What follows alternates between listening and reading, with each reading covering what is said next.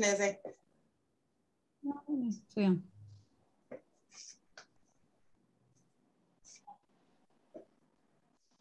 יכול להיות שאני רגע עוצרת את ה... באמצע משפט? שירלי, בואי תתחילי ונעצור את השרביט ליהלי. אז אפרופו למידה ואיזה לומדים אנחנו, יהלי, תראו את דוקטור יהלי אדמתי, שתראה את עצמה. את שומעת? כן, אני לא דוקטור, ציינתי רק שאני ממש לא דוקטור. סליחה, אז יהלי אדמתי, תלמידת עד הומניסטית וטכנו-אופטימית, כך היא מגדירה את עצמה, היא תכף מן הסתם תיתן לנו להבין את ההגדרה הזו.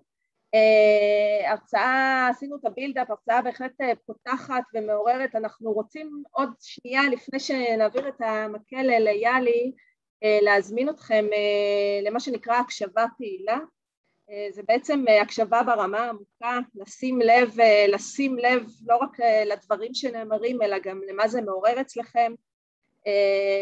אנחנו, רגע, כן, משתתפי שחקים, אנחנו נבקש מכם אפילו לכתוב את הדברים, זה משהו שאנחנו נפתח איתו את המפגש הבא, מה הדברים של יהלי מעוררים אצלכם, רמת האסוציאציות, האוטומטיים, הנה, אני גם אשלח לכם את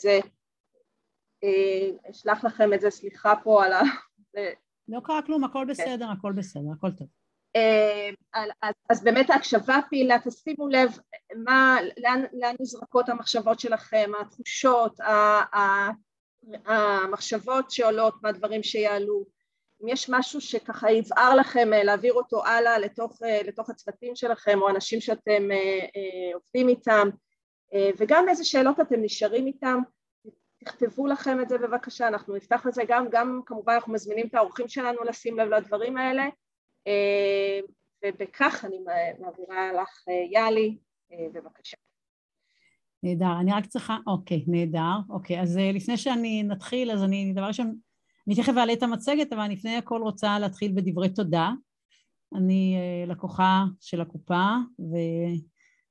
הייתה לי את הזכות הגדולה לתת 6 הרצאות, יש אותן דרך אגב ביוטיוב, יש גם אצלכם, שבעצם היום אני אציג תמצית של חלק ממנה של כל עולם הרפואה ולאן הוא הולך, אבל אני רוצה להגיד פשוט בתור אזרחית מדינת ישראל ולקוחה של הקופה, שכשהייתי צריכה להתחסן בחיסון השלישי, אמרתי, אני מתקשה להאמין שהם יעמדו באותם סטנדרטים, זה כאילו, אנחנו לא באותה רמת חרדה, כבר העולם קצת שונה, למרות שאנחנו יודעים שהקורונה תישאר איתנו עוד תקופה, לפחות החוקרים שאני לומדת מהם, וזה היה שוב ושוב מה שנקרא מפתיע בדיוק שלו, באפקטיביות, במהירות, באנושיות, ועשיתי את זה הפעם במקום שונה, נסעתי ליפו, רציתי לראות איך זה נראה דווקא בתוך אוכלוסייה שונה, לראות אם שם זה גם אותו דבר, ולא היה פחות טוב, להפך, היה בדיוק באותה רמה, אז אני רוצה דבר ראשון להגיד תודה רבה, אני רוצה להסביר משהו אחד לגבי הנושא של... טכנו-אופטימית זה מישהי שמאמינה שהטכנולוגיה היא כלי לטוב ואפשר להשתמש בה לטוב, הומניסטית כי אני באמת יש לי אמון עמוק ברוח האנושית, אבל לגבי לומדת עד אני רוצה לציין במיוחד לגבי עולם הרפואה, ולמה בעיניי זה כל כך חשוב, מה שנקרא אני לומדת עד, אני לומדת כל הזמן ואני תלמידה משתפת ולא מומחית, והסיבה הפשוטה שאני חושבת צריך לשים את זה דווקא בעולם הרפואה בפרט, זה שאני שייכת לכל מיני קהילות רפואיות שמתעסקות בעתיד הרפואה, בלונג'ביטי וכן הלאה, ואחת מהן נקראת exponential medicine. אני תלמידה במקום שנקרא Singularity University, זאת אוניברסיטה שמתעסקת בהשפעה של טכנולוגיות מאפשרות על העתיד של האנושות.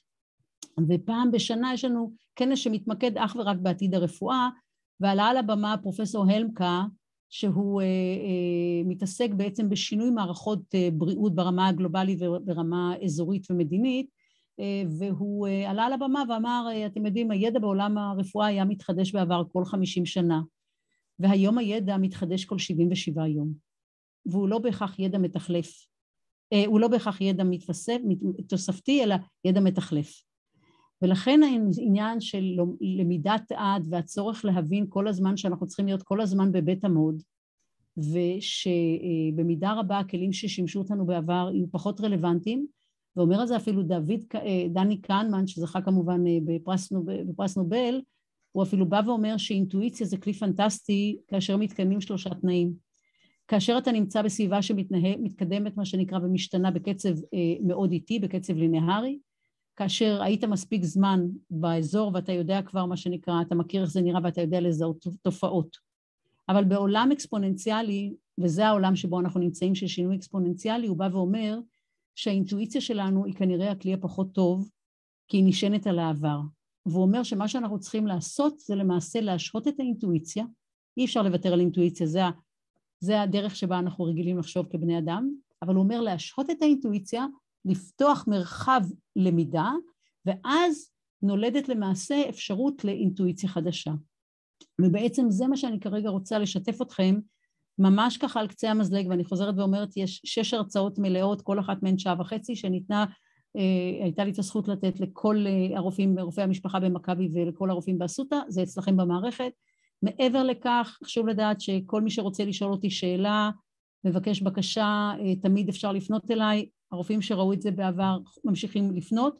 לגבי המצגת הספציפית, משום שאני תלמידה משתפת, אני חושבת שאין ערך שמצגת נמצאת אצלי ולא אצלכם, ולכן המצגת כבר הועברה אליכם בסוף השבוע, והיא תגיע לכולכם. אז לכן אתם לא צריכים לצלם מסכים, גם ההרצאה מוקלטת, זאת אומרת, אתם צריכים לעשות את השיעורי בית שניתנו לכם במסגרת התהליך שאתם עוברים, אבל מבחינת התכנים, הכל עומד לרשותכם, כי לפחות מיסיוני בתור תלמידה, יש הרבה דברים שאני רוצה לשמוע שוב. אז כל מה שאני אומרת, הכל לרשותכם, והכל נועד לשרת אתכם. זהו. אז עכשיו אני אשתף במסך, שאני לא איש טכני טוב, אז זה ליאור יעזור לי. ליאור, אתה עוזר לי? ואני מתחילה, ומדי פעם אני אעצור כדי לאפשר אופציה לשאלות. בסדר? אז רגע, בואו נראה שזה עובד. ליאור? ליאור? אוקיי. האסנס של ההרצאה בעצם, בדיוק מה שכתוב כאן, אנחנו בעצם עוברים מטיפול בחולים, בעצם לטיפול בבריאים.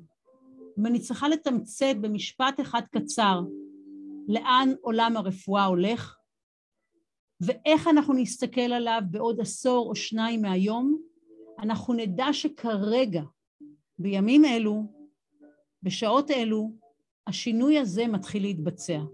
ואני כבר אומרת לכם שאם מה שאתם עושים ובחרתם אותו, ואני בטוחה שכל אחד מכם בחר בחירה מודעת במקצוע הזה, אני לא חושבת שאי פעם בתולדות האנושות היה זמן יותר טוב לחיות בו ולעסוק בתחום שלכם מאשר עכשיו. ואני מאוד מאוד רצינית שאני אומרת את זה.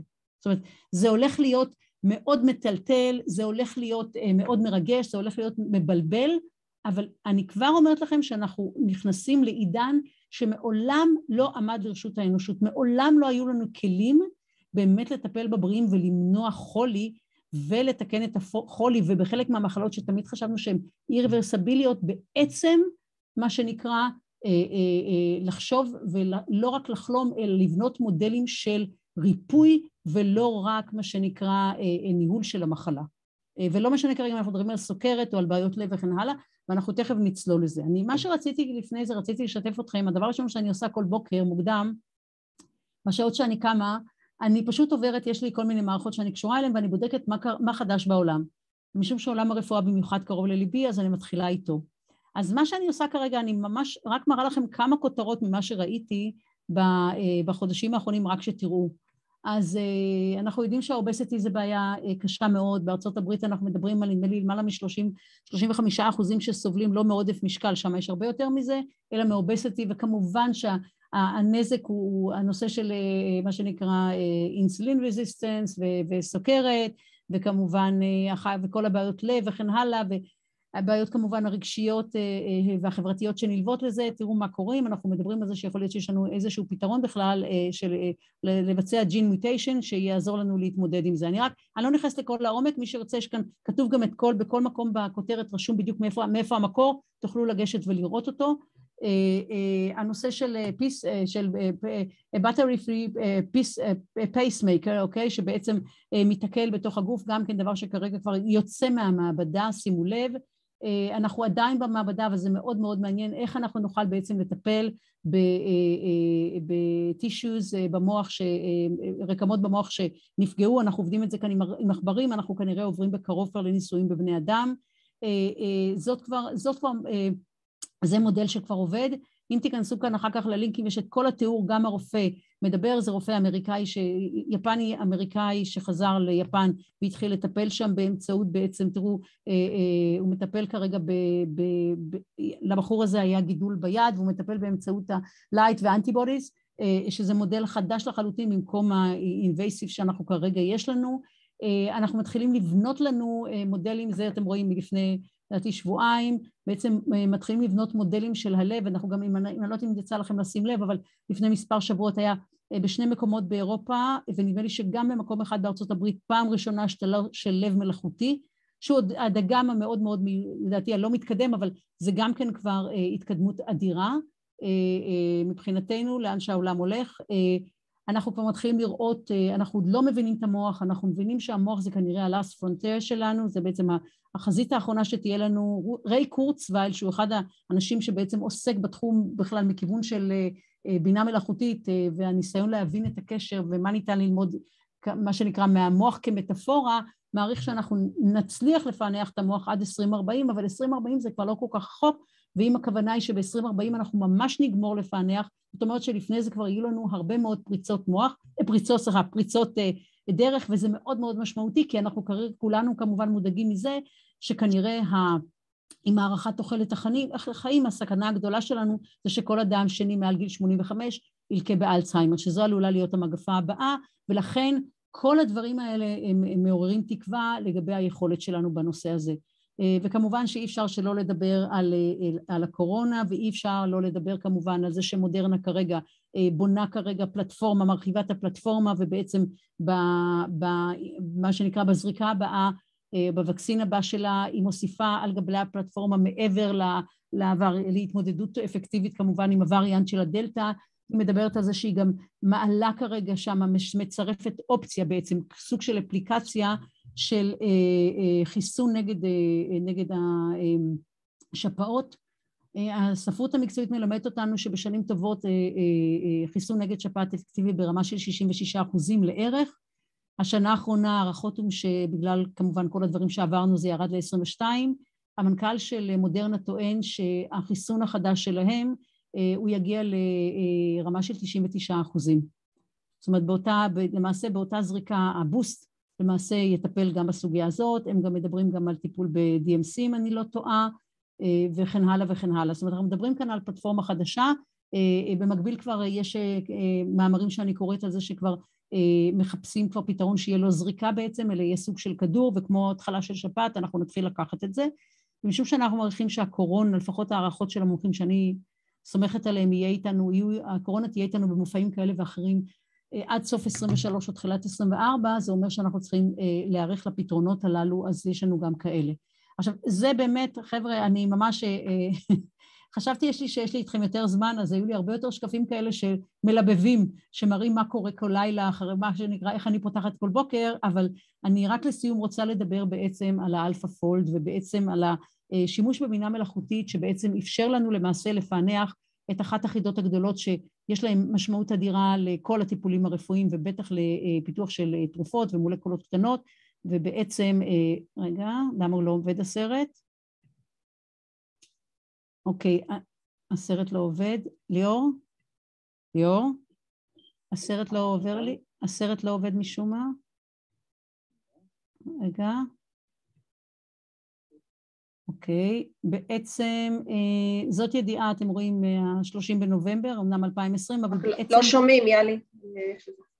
בכלל אין לזה סאונד, בכוונה הסתרתי את הסאונד, כדי שאני אוכל לדבר, ובעצם למעשה מ-2018, Deep Mind, שזה אחת החברות המובילות בעולם, בתחום של בינה מלאכותית, ולמעשה משתמשת במודלים של לימוד של משחקים, אוקיי? משתמשת בעולם המשחק כדי ללמוד פתרון מלהתמודד, ללמד את המערכות, את האלגוריתמים, פתרון של בעיות מורכבות.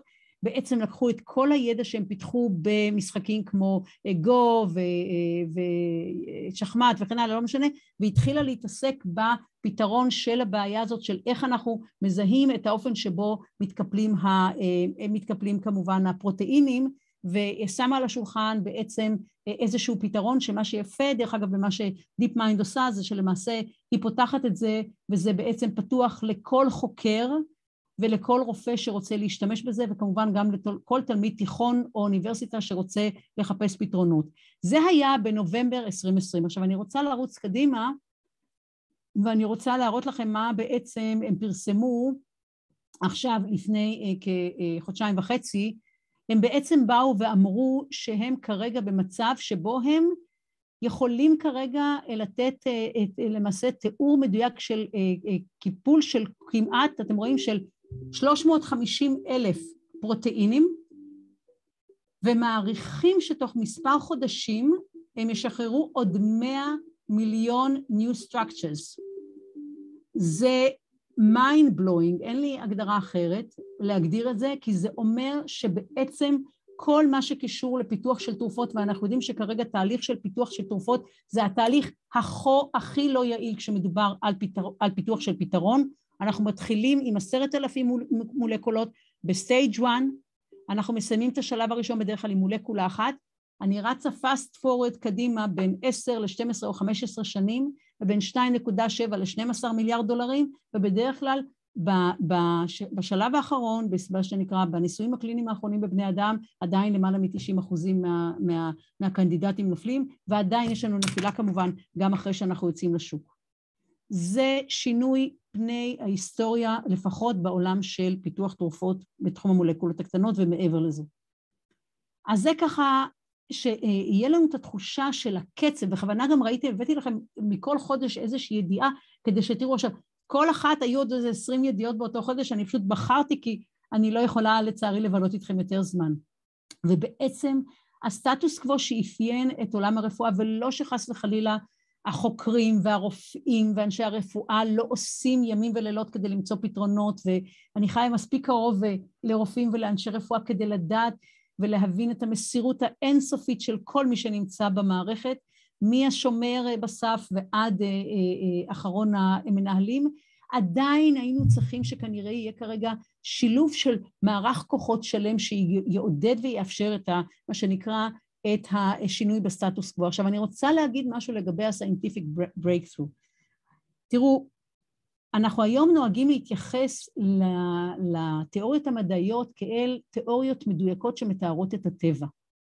אנחנו שומעים יותר ויותר קולות במחנה של המדענים ומדענים שזוכה פרס נובל וכן הלאה, שבאים ואומרים לנו לא פחות מאשר את המשפט הזה.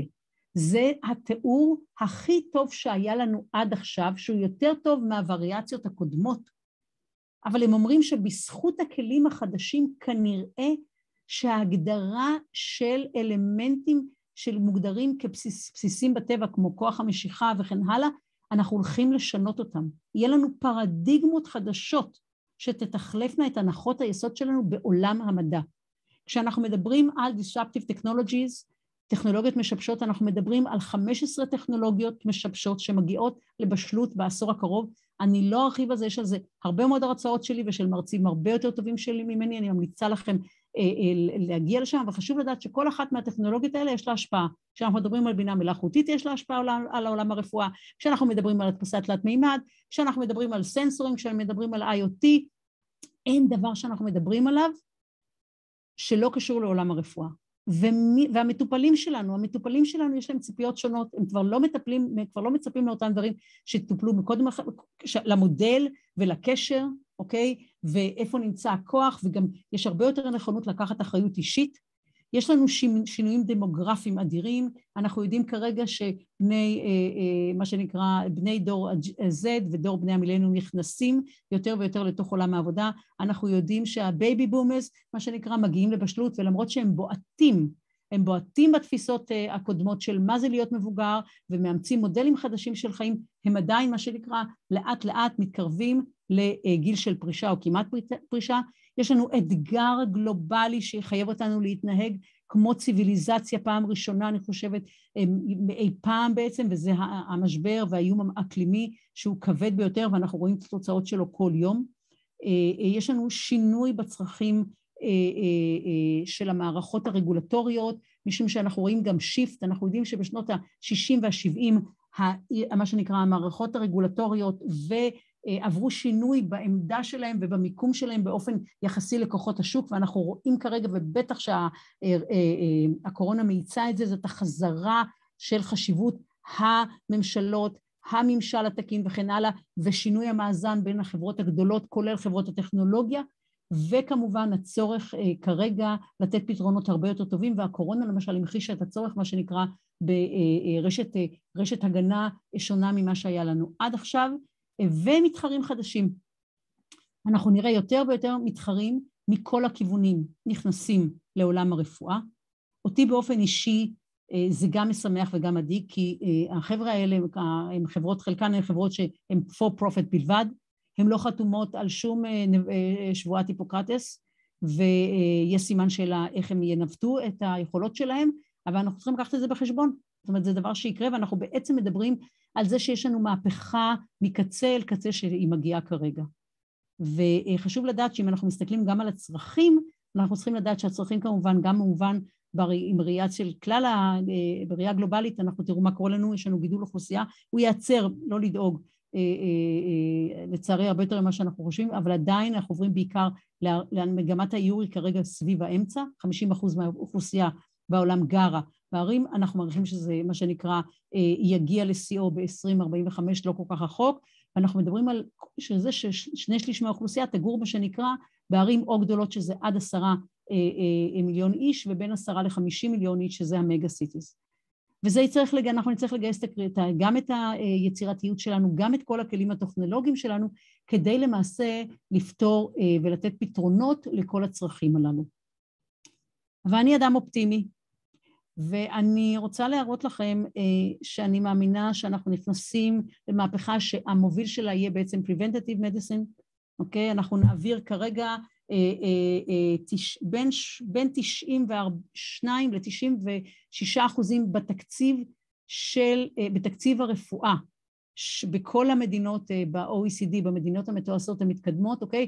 כל התקציב הזה הולך לשלב האחרון של החיים, אנחנו מכירים את הדאטה, אנחנו יודעים שמה שנקרא 83% או 84% מהאנשים בני 65 ומעלה מתפקדים טוב לגילם, אבל יש לנו מה שנקרא 13% מה שנקרא נחלשים, ויש לנו 4% שושים, וחלק גדול מהתקציב גם שם, זאת אומרת שרובו הולך מה שנקרא לגילי 65 ומעלה, ומשם רובו הולך מה שנקרא לשלב האחרון. אנחנו יודעים שהשנה האחרונה לצערי בחיי אדם היא השנה היקרה ביותר בכל מובן, בכל מה שקשור להוצאות הרפואה שלו. אנחנו מדברים על דיאגנוסטיקה 24/7, אנחנו מדברים על שינוי בכל מודל הטיפול, אנחנו שמים סימן שאלה, האם מה שנקרא הזדקנות היא הכרח, או שזה תהליך שניתן להציג לו פורמטים חדשים שנשענים על תפיסה שבאה ואומרת שניתן לנהל את הגוף כמו מערכת של חומרה ותוכנה, כמו מערכת למעשה, ולנהל את זה כמו מה שנקרא טכנולוגיית מידע, מודלים שיש לנו מעולמות אחרים, האם אנחנו יכולים לטפל בזה?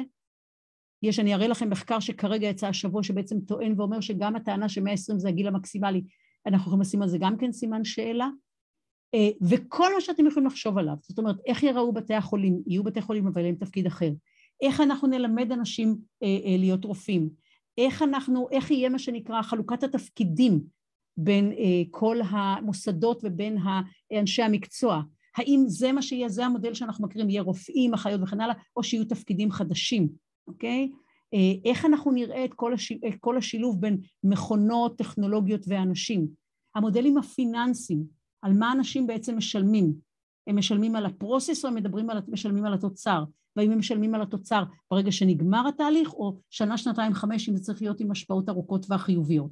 איך ייראה המבנה הארגוני? אין דבר בעולם הרפואה, עכשיו אני רוצה להגיד לכם שלא הולך להשתנות. עכשיו, רק שתבינו שהמהפכה הזאת לא עוברת רק על עולם הרפואה. אם הייתי יושבת כרגע עם אנשים מעולם הפייננס, הייתי אומרת להם אותו דבר. היא יושבת כרגע עם עולם החקלאות, הייתי אומרת להם בדיוק את אותו דבר. ואתמול ישבתי בישיבה שקשורה בכלל לכל הנושא של מה שנקרא construction, איך שאנחנו בונים בתים, אין שום קשר באיך שאנחנו בונים בתים, ואיך שנבנה בתים בעוד 20 שנה, אבל משום שעולם הרפואה הוא כל כך קרדינלי לכולנו, כי איך אמר אחד, המנטור שלי, פיטר דיאמנטיס, תמיד אומר, מה שנקרא, שאם אתה בריא יש לך הרבה בעיות, אבל אם אתה חולה יש לך בעיה אחת. שהיא מעסיקה אותך, אני חושבת שזה דבר מאוד משמעותי לכולנו. אז אלה הטכנולוגיות, אוקיי, שיש לנו המרכזיות, שחלקם אנחנו כבר רואים אותן, וחלקם אנחנו עוד לא רואים אותן, אנחנו כאן עוד לא מדברים על בלוקצ'יין למשל, אוקיי, ואנחנו פחות מדברים בארץ על סינתטיק ביולוגי, ולצערי אין מספיק ג'ין אדיטינג בארץ עדיין, אבל אנחנו גם נגיע לזה, אני בפירוש רגועה בעניין הזה, זה פשוט יוקח לנו קצת יותר זמן בגלל אולי המבנה של השוק שלנו, אבל זה בפירוש יגיע. ואני רוצה להזכיר לכולנו, ציינתי את זה מקודם, אני רוצה לחדד את זה, שבעצם תמיד בכל תחום המשבש, מי שמשנה את סדרי העולם, מי שמחייב הרבה פעמים את המובילים של השוק לשנות את המודלים שלהם, זה מישהו שהוא מחוץ לשוק. ואני רוצה להראות לכם, אני לא רוצה לדבר כרגע על כל מאות אלפי הסטארט-אפים כרגע שנכנסים לתחום בכל מיני מקומות, אבל אני רק רוצה אפילו לדבר דווקא על המתחרים שבפירוש מהווים איום, ואם זה כרגע אלפאבית, גוגל בכל מיני מודלים, אמזון, שבונה כבר מרפאות וכמובן קנתה את החברה של פילפק, שכרגע כבר מספקת, נדמה לי למעלה מ-300,000 אמריקאים, מה שנקרא את התרופות שלהם מסודרות הביתה, בכלל אתה לא מתעסק עם זה יותר, המרשם עובר ישר לתוך המערכת, ואתה אפילו לא יודע אם תמיד, לפעמים אפילו הרופא שינר, אז אתה מקבל על זה הודעה. אייפון, כמובן אפל, שלהזכירנו קוק, כאשר שאלו אותו לפני שנתיים על מה אפל תיזכר בהיסטוריה, אז הוא אמר, היא לא תיזכר לא בזכות האייפון ולא בזכות המק, היא תיזכר בזכות התרומה שלה לעתיד הרפואה. אני רוצה להזכיר לנו שה-FDA אישר לפני שנה כבר את שעון אפל ככלי מרכזי לניסויים קליניים, וכרגע הם בונים עוד ממשק שיאפשר בעצם כלי אבחוני וכלי מעקב שוטף עבור חולי סכרת, ולא רק. מייקרוסופט שעושה שינוי דרמטי בכלל בחמש שנים האחרונות עם הכניסה של המנכ"ל החדש, נכנסת עמוק לתוך העולם הזה ומציעה פתרונות בעולמות אחרים. אז איך אנחנו צריכים להסתכל על זה? אנחנו צריכים להבין שאנחנו רק בהתחלה, ואני חושבת שאנחנו צריכים להבין שאנחנו צריכים להסתכל על זה ממש עם מטאפורות שרלוונטיות לעולם שלנו. אז כמובן ההיגיינה, שאנחנו יודעים כמובן שמי שהמציאה את מקצוע הסיעוד דרשה מכולם לשטוף ידיים, למרות שהיא בעצמה לא האמינה בחיידקים. נדמה לי שהיא נפטרה בגיל 98 ורק בגיל 96 הייתה מוכנה להודות שאולי יש כזה דבר. IVF, אני רוצה להזכיר לנו שכאשר, נדמה לי שהילדה הראשונה שנולדה ב-IVF היום בת 40, אני רוצה להזכיר לנו שבהתחלה קראו להם ילדי השטן, וחשבו שהם לא נורמליים, והייתה צעקה מאוד מאוד גדולה, כמובן נגד זה, וכמובן השתלות הלב, שאין ספק שלפני 200 שנה, אם מישהו המציע את זה, כנראה שהיו מעלים אותו על המוקד. אז אנחנו צריכים להבין, אלה בעצם, אנחנו לא מבינים מה הולך לקרות, ומאוד משמעותי שאנחנו צריכים להבין שאנחנו יכולים, בכל דבר, בכל טכנולוגיה בכלל, אנחנו יכולים לדבר על התוצאות הרצויות, אבל אנחנו תמיד יודעים שיש unintended consequences, זאת אומרת, יש גם תופעות נלוות שהן לא בהכרח הרצויות, אבל הן מאוד מאוד משמעותיות, ולפעמים יותר חיוביות אפילו ממה שאנחנו חשבנו.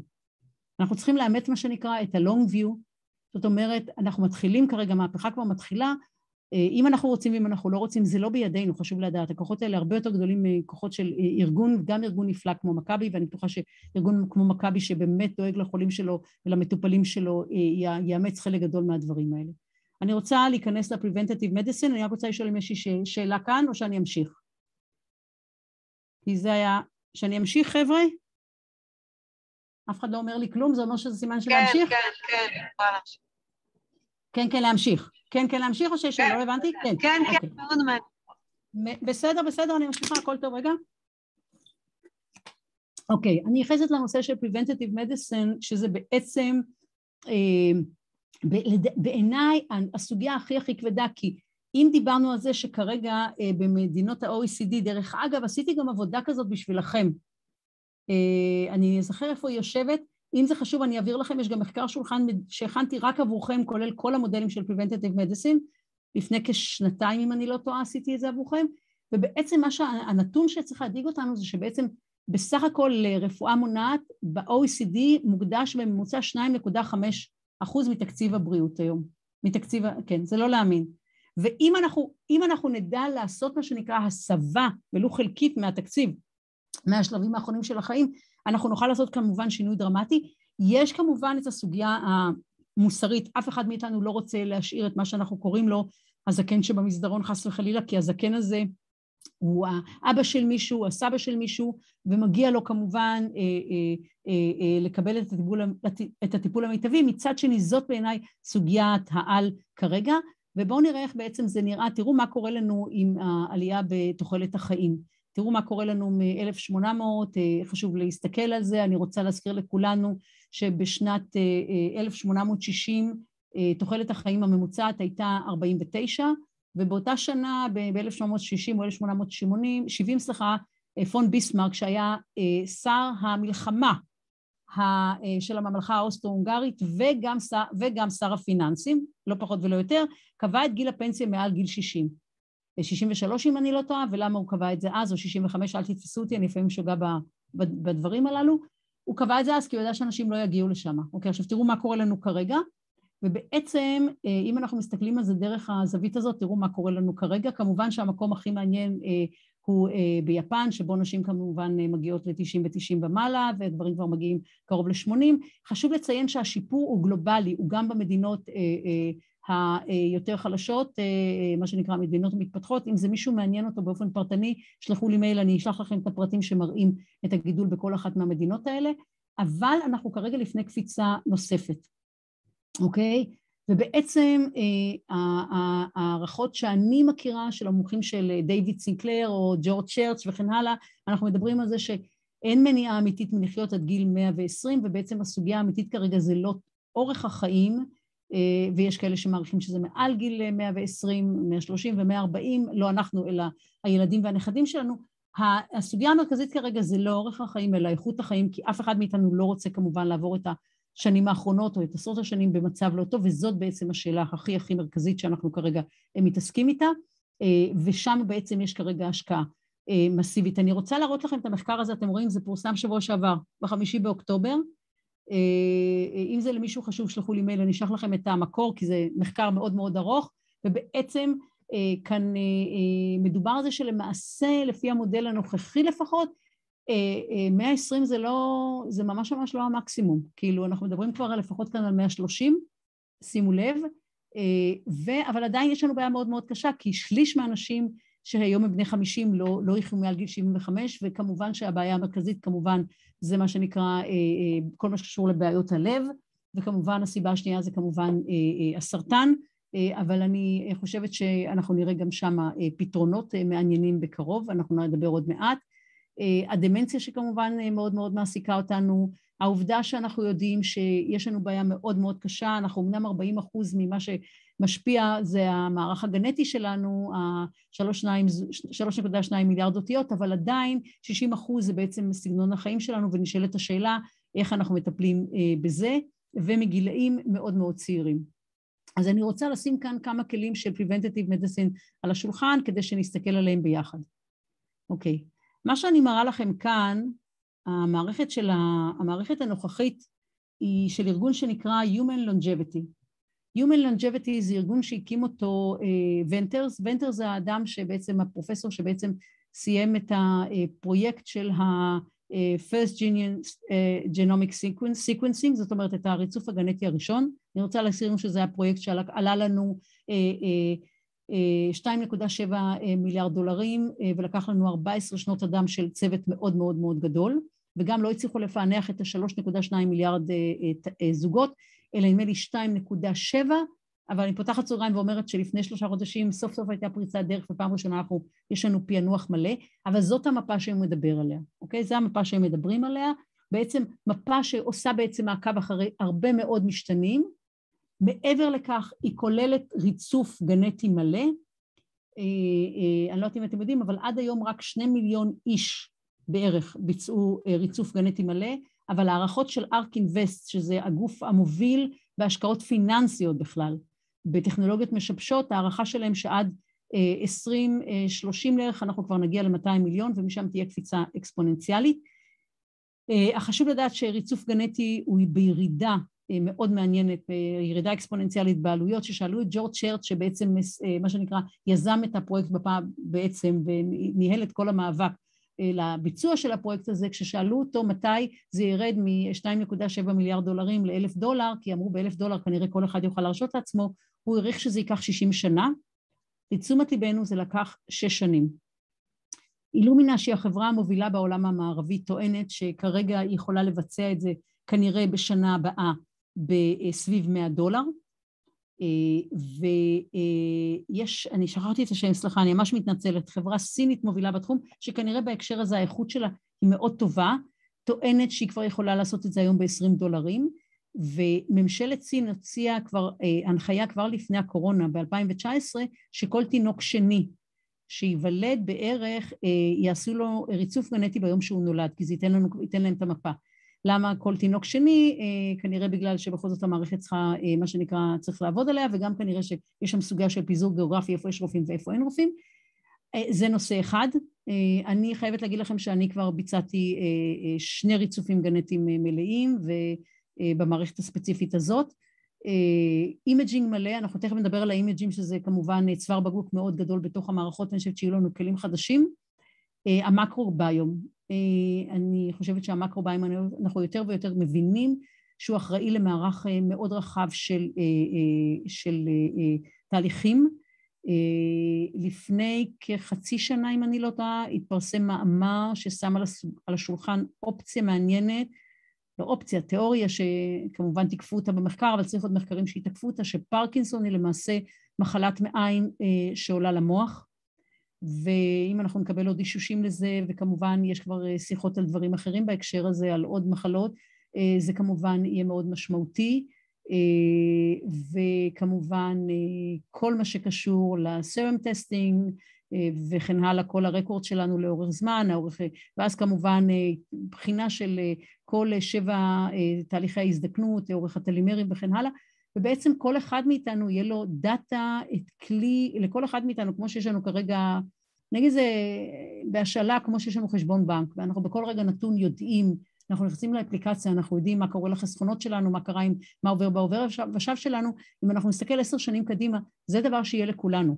זה יהיה איזה סוג של, הייתי אומרת, איסוף של אינפורמציה, אגריגציה, משום שהאינפורמציה תאסף בעצם 24/7, כל הזמן יהיה לנו יכולת לעשות מה שנקרא את הניתוחים, תכף אני אחבר את זה לקונספט שמה שנקרא Quantified Self. אבל לפני זה אני רוצה לדבר רגע אחד על הביום. אני ממליצה להסתכל על הסיפור של הביום וללמוד אותו לעומק. הנושא של הביום מעסיק אותי מאוד, כי זה שלנו, זה טבעי, אפשר כנראה בלי לעשות קריספר, בלי לעשות שינויים גנטיים, לבצע שינויים מאוד משמעותיים במה שקורה לנו, בתהליכים שמתרחשים לנו בגוף. יש לנו בארץ מעבדות מצוינות שמתעסקות עם זה, אני מאמינה שתהיינה עוד הרבה מאוד. היתרון פשוט של העבודה עם הביום, שנותן לך אקשן אייטמס די מהירים, וגם יכולת לעקוב אחרי הדבר הזה. יש חברה שאני לא בכך ממליצה לעקוב אחריה, אבל היא חברה כמקום להסתכל עליו שנקראת ויום, שבעצם, אם זה מעניין מישהו, תשלחו לי גם כן מייל או וואטסאפ, אני אשלח לכם הרצאה שנתן המנכ"ל של ביום, שבעצם דיבר בעיקר, המדען הראשי שלהם דיבר על הנושא של אינסולין רזיסטנט, שזה בעצם התשתית למערך מאוד מאוד רחב של מחלות, ובעצם בדרך כלל אנשים שחולים בדיאביטיס לא יודעים מתי הם חלו. וזה מאפשר לנו כלי שבפירוש יכול לאפשר לנו זיהוי מוקדם ומניעה כמובן, כי כל דבר שאנחנו יודעים כמובן, אנחנו מזהים אותו ב-T0 או ב-T1, אנחנו יכולים לטפל בו. הסיפור של הביום בעיניי זה סיפור מאוד מאוד מאוד משמעותי, כי הוא גם לא יחייב שינוי מערכתי, הוא לא יחייב אותנו, והוא יוסיף עוד לייר לכל אחד מאנשי המקצוע שלנו. אז אני ממש ממליצה לעקוב אחרי זה, אני ממליצה גם לעקוב אחרי האיש הזה, ג'ק גילברט, יש לכם את כל האינפורמציה חבר'ה, ועוד פעם תמיד יש שאלה, תשאלו אותי. הוא בעצם בכלל התחיל בתור ביולוג ימי, ובמקביל התחיל למד רפואת ילדים, מעניין, ומתוך הדבר הזה הוא הגיע בעצם להתעמקות בנושא של הביום. הוא כרגע הקים ארגון שמתעסק בזה, הכל פתוח חבר'ה, הכל אופן סורס היום, והוא איש נעים בצורה בלתי רגילה, יצא לי לפגוש אותו. אז אני ממליצה, אם יש שאלה, תמיד אפשר לפנות אליו ולשאול אותו. הוא מאמין שמה שאנחנו צריכים לשאול, אנחנו צריכים לייצר נטוורק של פרטישנרס שישתפו באינפורמציה שלהם בנושא הזה, ככה נתקדם כמה שיותר מהר. נושא נוסף כמובן, זה הסיפור. אני ארוץ כזה רגע, אני ארוץ קדימה, כי אין לנו זמן לצערי לשמוע את כל רגע. אופס, אני אחזור ככה. הסיפור של הליקוויד ביופסי, הביופסיה הנוזלית, לדעתי מלפני 6 שבועות בארצות הברית, כל אדם יכול לגשת לרופא משפחה ולשלם אמנם עבור זה, אבל לקבל למעשה בדיקה של נדמה לי 6 סוגים של סרטנים. בעיניי זה כלי שהוא משמעותי כמובן לא רק במסגרת preventative medicine, אלא בעיקר ל-survivors של סרטן שתמיד חיים עם העננה הנוראית הזאת, ויכול להיות שאם היינו מוצאים איזשהו מודל של מנוי שאנשים האלה יכולים לעשות מעקב כדי לזהות באמצעות הביומרקרס איזשהו שינוי ראשוני ולזהות דברים לפני שהם מתפתחים. אני חושבת שזה היה הצלה ושיפור מדהים לאיכות החיים של הצלה של הרבה מאוד אנשים, אבל אין ספק שגם שיפור של תוחלת החיים של כל מי שחי סביב המחלה הזאת, המטופל עצמו וכל המשפחה שלו. יש כרגע מודלים שעובדים כרגע גם כן על הוזלה, ובדיוק כמו שדיברתי על הג'ין סיקוונסינג, על הירידה הדרסטית, כן, אין לי מילה אחרת לתאר, באמת, אני מאמינה שאנחנו נראה בדיוק אותו דבר כרגע. אני חושבת שיש מרוץ של נדמה לי 4 או 5 חברות בנושא הזה, כדי להגיע לפתרון שהוא יהיה פתרון מאוד מאוד זול. זה ככה מה שנקרא הסיפור של מה שאנחנו כרגע רואים. אנחנו רואים זה, אני בכוונה מציינת כאן כרגע את גוגל שבאה ואומרת, אני נותנת לכם גם כן כלים חדשים, ובעצם מה שאנחנו צריכים להבין, וזה משמעותי, אנחנו לא צריכים להבין בבינה מלאכותית, אם מישהו כן מעניין אותו איך בינה מלאכותית עובדת, אני בתחילת השנה עוד פעם, חבר'ה, זה לא כדי לדבר עליי, רק פשוט שתבינו שמישהו שחטף שאנחנו לא מבינים בדיוק מה זה בינה מלאכותית, בעצם עשיתי סדרה של נדמה לי 3 או 4 הרצאות רק על מה זה בינה מלאכותית, כדי שנפסיק לפחד מזה, יותר מכל דבר אחר, ומה שצריך להבין שבעצם הבינה המלאכותית, שבעצם היא כלי שקיים איתנו כבר למעלה מ-60 שנה, והמתודה המלאה, והייתי אומרת, השם שלה ניתן בוועידת דרטמוט ב-1956, ונתנו לה את השם האומלל כמובן בינה מלאכותית, כי אז כל מה שמלאכותי זה היה דבר מופלא, היה אנטיתזה לטבע, כבר היה חיובי, בעצם נשען על מתן חוקים ואחר כך ופרוגרמים של המכונות. לכן בגלל זה מה שנקרא, שאנחנו רואים את המכונות הגדולות במפעלים של ניסן, כן, ואנחנו רואים כמה המפלצות הללו שאתה צריך, שכל מפלצת כזאת עולה כמה מיליונים, ואתה צריך תמיד שיהיה לך מישהו עם PhD במה שנקרא במחשוב, שיכול לתכנת אותם, אז זה כמובן, זה זז כרגע, ובעצם אנחנו זזים למקום שבו אנחנו נותנים מה שנקרא דאטה, ואנחנו נותנים למערכת ללמוד בעצמה, אוקיי? אנחנו קוראים לזה, המודל הראשון היה Machine Learning, המודל שכרגע הצגתי שבעצם אנחנו נותנים דאטה, והמכונה מלמדת את עצמה, זה Deep Learning. אבל מה שקורה כרגע, שהוא הדבר המפתיע, זה שאנחנו מגיעים למצב שבו הבינה המלאכותית בונה מודלים שאנחנו לא היינו מתארים לעצמנו. ואני רק כאן מצטטת, זה כבר מבחינתי ציטוט ישן, זה מ-2019, מאז אנחנו עברנו מה שנקרא כברת דרך מאוד מאוד ארוכה, אבל מלפני 2.5 כבר אנחנו ראינו שבמסגרת העבודה שדיפ מיינד עושה, אם אתם רוצים לעקוב אחרי חברה אחת שמתעסקת בתחום, דיפ מיינד היא החברה שלכם, כי הם גם, הם חיים עם תמות הומניסטיות, וכל מה שהם עושים בסופו של דבר נועד לשפר את פני הרפואה, והם באים ומדברים על זה שבעצם אלפא סטאר, שבעצם היה הכלי שהתמודד באחד מהמשחקים, למעשה בנה מודלים חדשים של מה שנקרא התמודדות, שהמוח האנושי לא ידע לחזות אותם. זאת אומרת, העוצמה של הבינה המלאכותית היא ביכולת שלה למעשה, למה שנקרא לעכל כמויות אדירות של דאטה, אוקיי? שאנחנו לא מסוגלים, להחזיק מערך מאוד רחב של משתנים בו זמנית שאנחנו לא מסוגלים, ולזהות קשרים סמויים מהעין בנקודות שאנחנו בכלל לא יכולים לראות אותם, אוקיי? מרוב שאנחנו לא יודעים להתמודד עם כאלה כמויות של דאטה. לכן הבינה המלאכותית במידה רבה, שהיא עתידה להיות השותף של כל אחד מאיתנו, דרך אגב, של כל אחד מאיתנו, ולא משנה מה שולחן הדיונים. אם שולחן הדיונים הוא מה עושים אם הוא מטופל, או מה עושים בהנהלה של חברה תעשייתית, כן? או במה שנקרא בטיפול, באיך אנחנו מתמודדים עם, ובכוונה אני אתן דוגמה רחוקה אולי כרגע מכולנו, איך אנחנו מתמודדים עם מניעה של זיהום החלל, כאשר אנחנו מתחילים לבנות לנו כרגע מושבות בחלל, וגם זה יגיע. בכל מקום עתידה להיות לנו מה שנקרא גברת דאטה, ומר בינה מלאכותית או גברת בינה מלאכותית לידינו. כל אחד מאיתנו יצטרך ללמוד לחיות עם שותף שהוא לא הומני, ולראות איך הוא, מה שנקרא, משפר את היכולות שלו בזכות השותפות הזאת. אוקיי? זה רק ככה, לסבר את העין, איך נראה ככה המשחק, וההסבר שהם נותנים לעניין הזה, ואני ארוץ קדימה, ובעצם לכן המנכ"ל של גוגל, שהוא איש מאוד מאוד מאוד יוצא דופן, ומאוד מאוד צנוע, בא ואומר, שבעצם הוא מאמין, ואני מסכימה איתו, קטונתי אמנם, אבל בפירוש שמה שנקרא נתלת כאן על אילנות גבוהים, שהבינה המלאכותית למעשה תהיה המשמעויות שלה וההשפעות שלה על העתיד שלנו, של עתיד האנושות, כנראה תהיינה יותר משמעותיות מאשר גם החשמל וגם האש, כי אנחנו בנינו מעולם, תראו, החיים של האנושות, ההתקדמות של האנושות תמיד שלובה, בהתקדמות של הטכנולוגיה, אבל מעולם בהיסטוריה האנושית לא בנינו כלים כל כך חזקים, אוקיי? ולכן זה כל כך משמעותי. עכשיו בואו תראו איפה אנחנו נמצאים היום.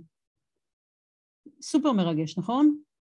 אוקיי, עכשיו אני רוצה עוד לקחת אתכם, רוב מי שמכיר אותי יודע שאני חיה בין 2030 ל-2050, לפעמים כבר אני ב-2040 בעיקר עד 2050, אבל בואו תראו איך אנחנו, תראו את השקף הזה.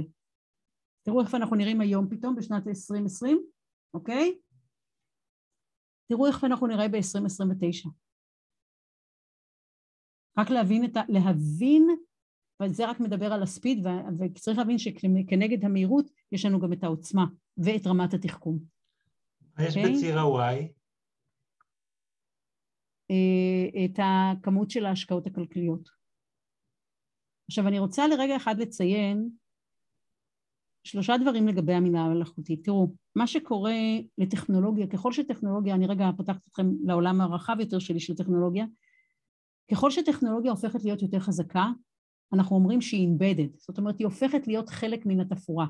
זאת אומרת, אף אחד מאיתנו לא מספר לשני, אם הוא קונה דירה, תשמע, קניתי דירה שיש בה חשמל. אף אחד לא מעלה על דעתו לקנות דירה שלא יהיה בה חשמל, נכון? זה הרי לא דבר שאנחנו נעלה על הדעת. ואנחנו גם לא חושבים על החשמל. מתי אנחנו חושבים על החשמל? אנחנו חושבים על החשמל מתי? כאשר למעשה, מה שנקרא, אנחנו מגיעים הביתה ויש הפסקת חשמל. זה הזמן היחיד, זה מעצבן אותנו, כן? כשהוא לא עובד. בינה מלאכותית, ולמעשה לא תהיה לנו בינה אחת, תהיה לנו בינות, תהיה לנו מתוחכמות ולא מתוחכמות וכן הלאה, הם למעשה יהיו כמו החשמל. זאת אומרת, היום אנחנו לא אומרים, אני מפעיל מה שנקרא מכשיר חשמלי, אלא אתם אומרים, אני מפעיל את מכונת הכביסה, אני מפעיל את המייבש וכן הלאה, אוקיי? כל הרובוטים האלה שאנחנו חיים איתם. ואותו דבר יקרה עם בינה מלאכותית.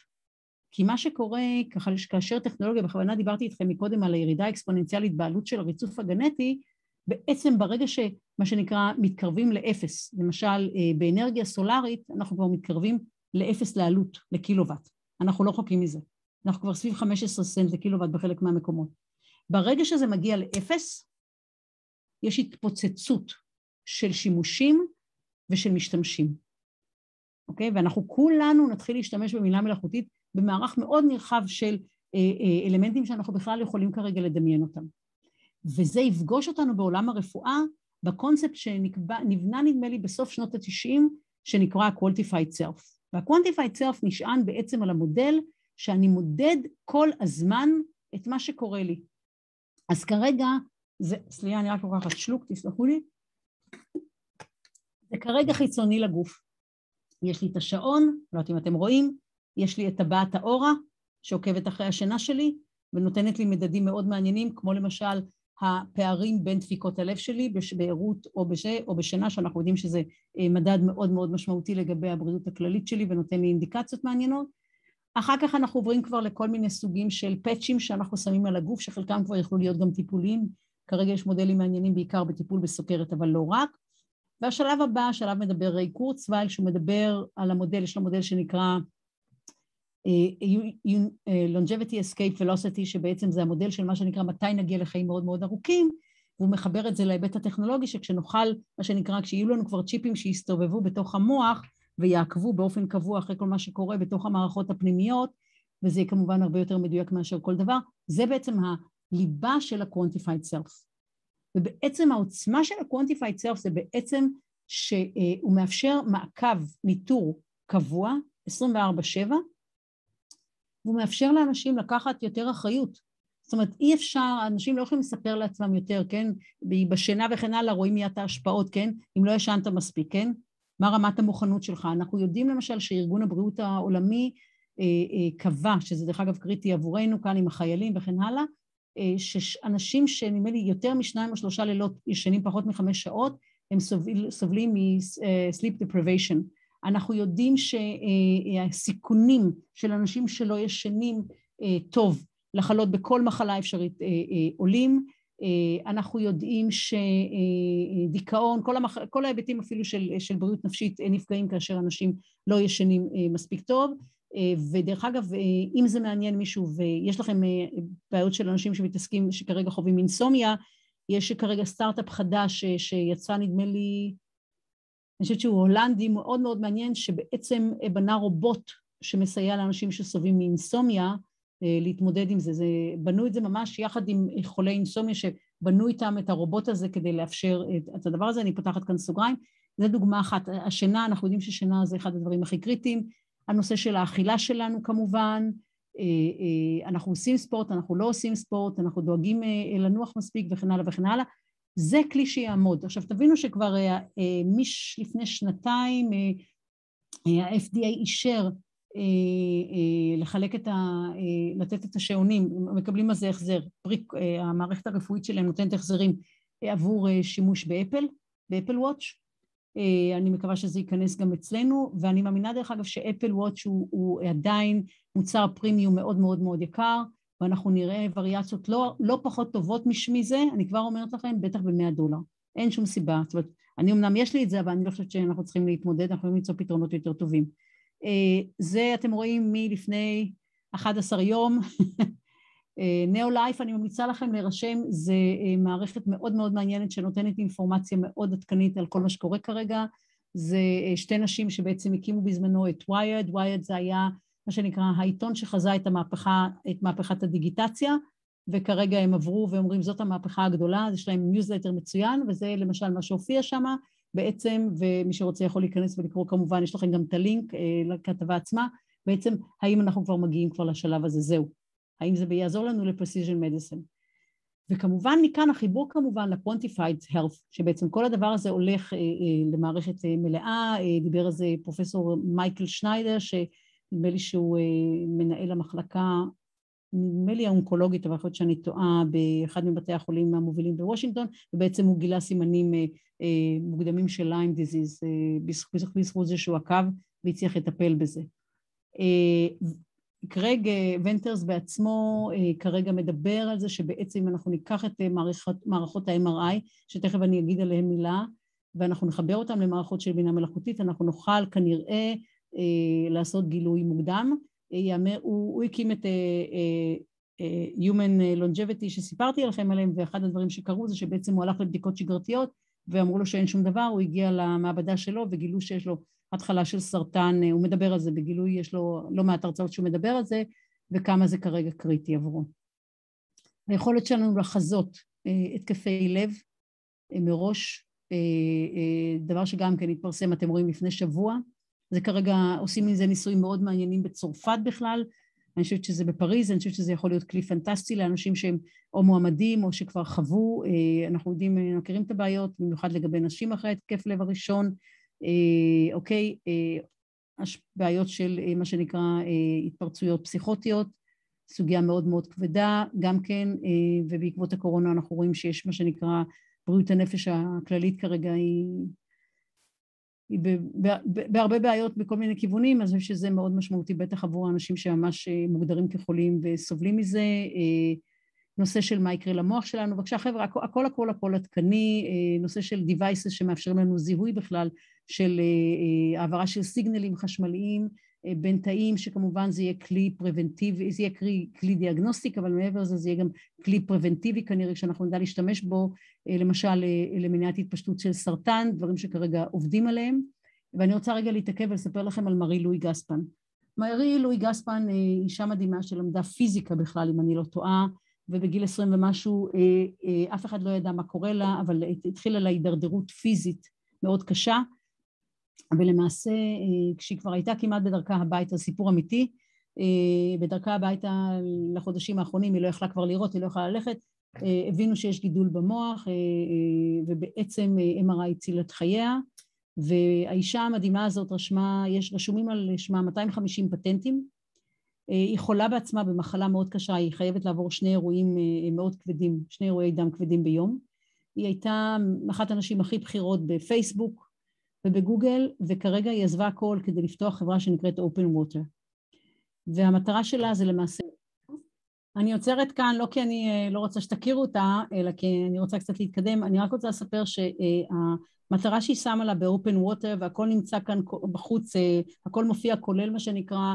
כל המערך פיתוחים העתידיים שלהם, בעצם היא רוצה לעשות דמוקרטיזציה, ה-end result שהיא שואפת אליו, זה בעצם איזושהי, תחשבו על איזושהי רצועה בכזה גודל, שתעלה $1,000, וכל שימוש יעלה כדולר, היא מתלבטת עם להרים על הדבר הזה שלה, שזה בעצם יוכל לבצע גם פעולה של MRI, אם לשים על זה גם אולטרסאונד.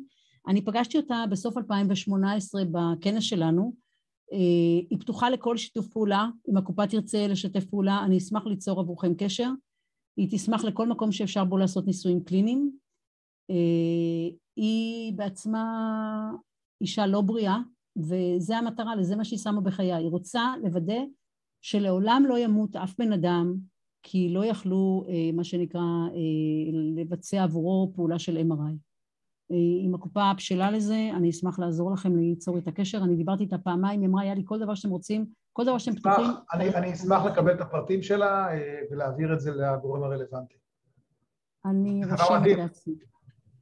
היא מדהימה, היא גם אדם באמת משכמה ומעלה, היא צנועה שזה לא יתואר. בסדר, אז אחר כך, אם תוכל לשלוח לי אחר כך מייל שיהיה לי את המשך, אני אשמח לעשות זה. אני זמינה תמיד, אז בשמחה. אוקיי. בכל מקרה, אם תרצו, עוד פעם תשלחו לי, אני גם אשלח לכם סרטים שהיא מדברת על זה, היא באמת one of a kind. אני אפגוש אותה עוד פעם פנים אל פנים בפברואר, אני נוסעת לכנס מיוחד לעתיד של longevity, בתחום ה-longevity, אז אני אפגוש אותה גם פנים אל פנים, אז אני אוכל גם לעזור שמה. להתקדם, לעצור רגע שאלות, תגידו לי מה, איך אנחנו? יפעת, להמשיך? יפעת, להמשיך? להמשיך, חבר'ה? אם רציתי לשאול שאלה על אחת השקפים הקודמים שדיברת, על כוח המחשוב וכו' וכו'. איך העלייה האקספוננציאלית הזו מתיישבת עם חוק מור? היא הרבה מעבר לחוק מור. איך? זה בדיוק הנקודה, כן.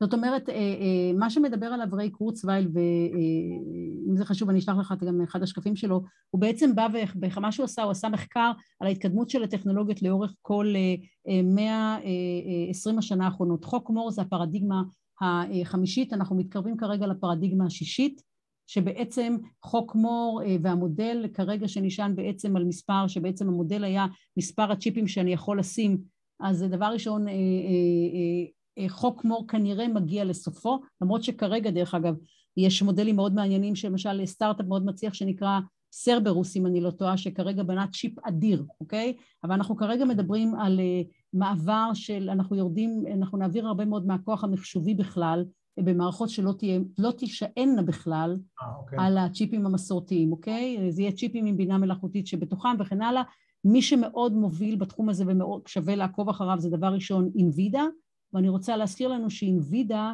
רכשה את ARM.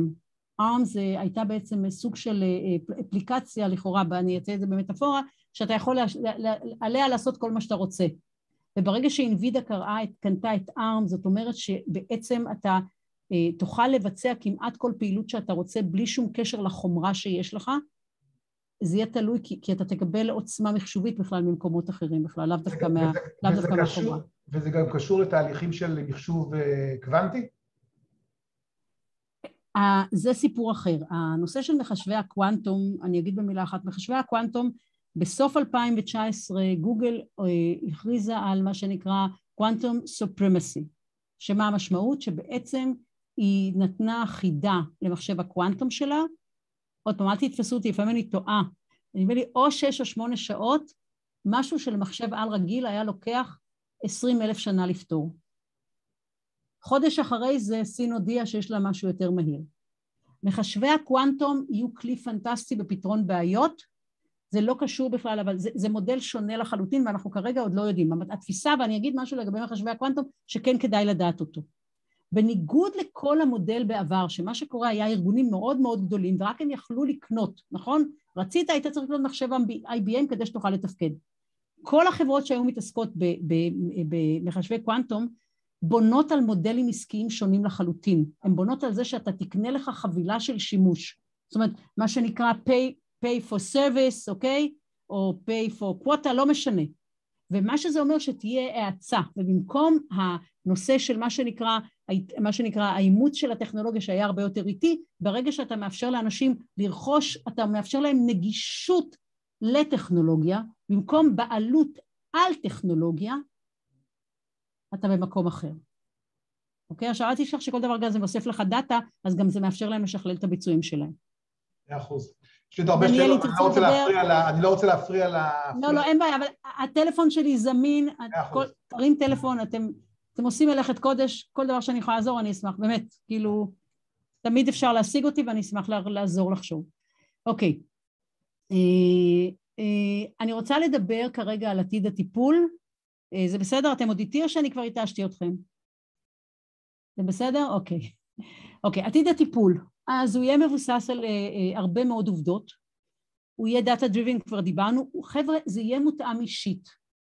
הסיפור הזה ש-one size fits all לא רלוונטי יותר, אוקיי? הוא פשוט לא רלוונטי יותר, וגם הטיפול במקום maintenance, לא, אנחנו נתחיל כרגע, ואני תכף אראה כמה מודלים, אנחנו מדברים על ריפוי, ולא על ניהול המחלה, אוקיי? ועל זה שבעצם הגוף, כמו שאמרתי לכם, הוא בעצם, אנחנו יכולים לנהל אותו כמו טכנולוגיית מידע, אוקיי?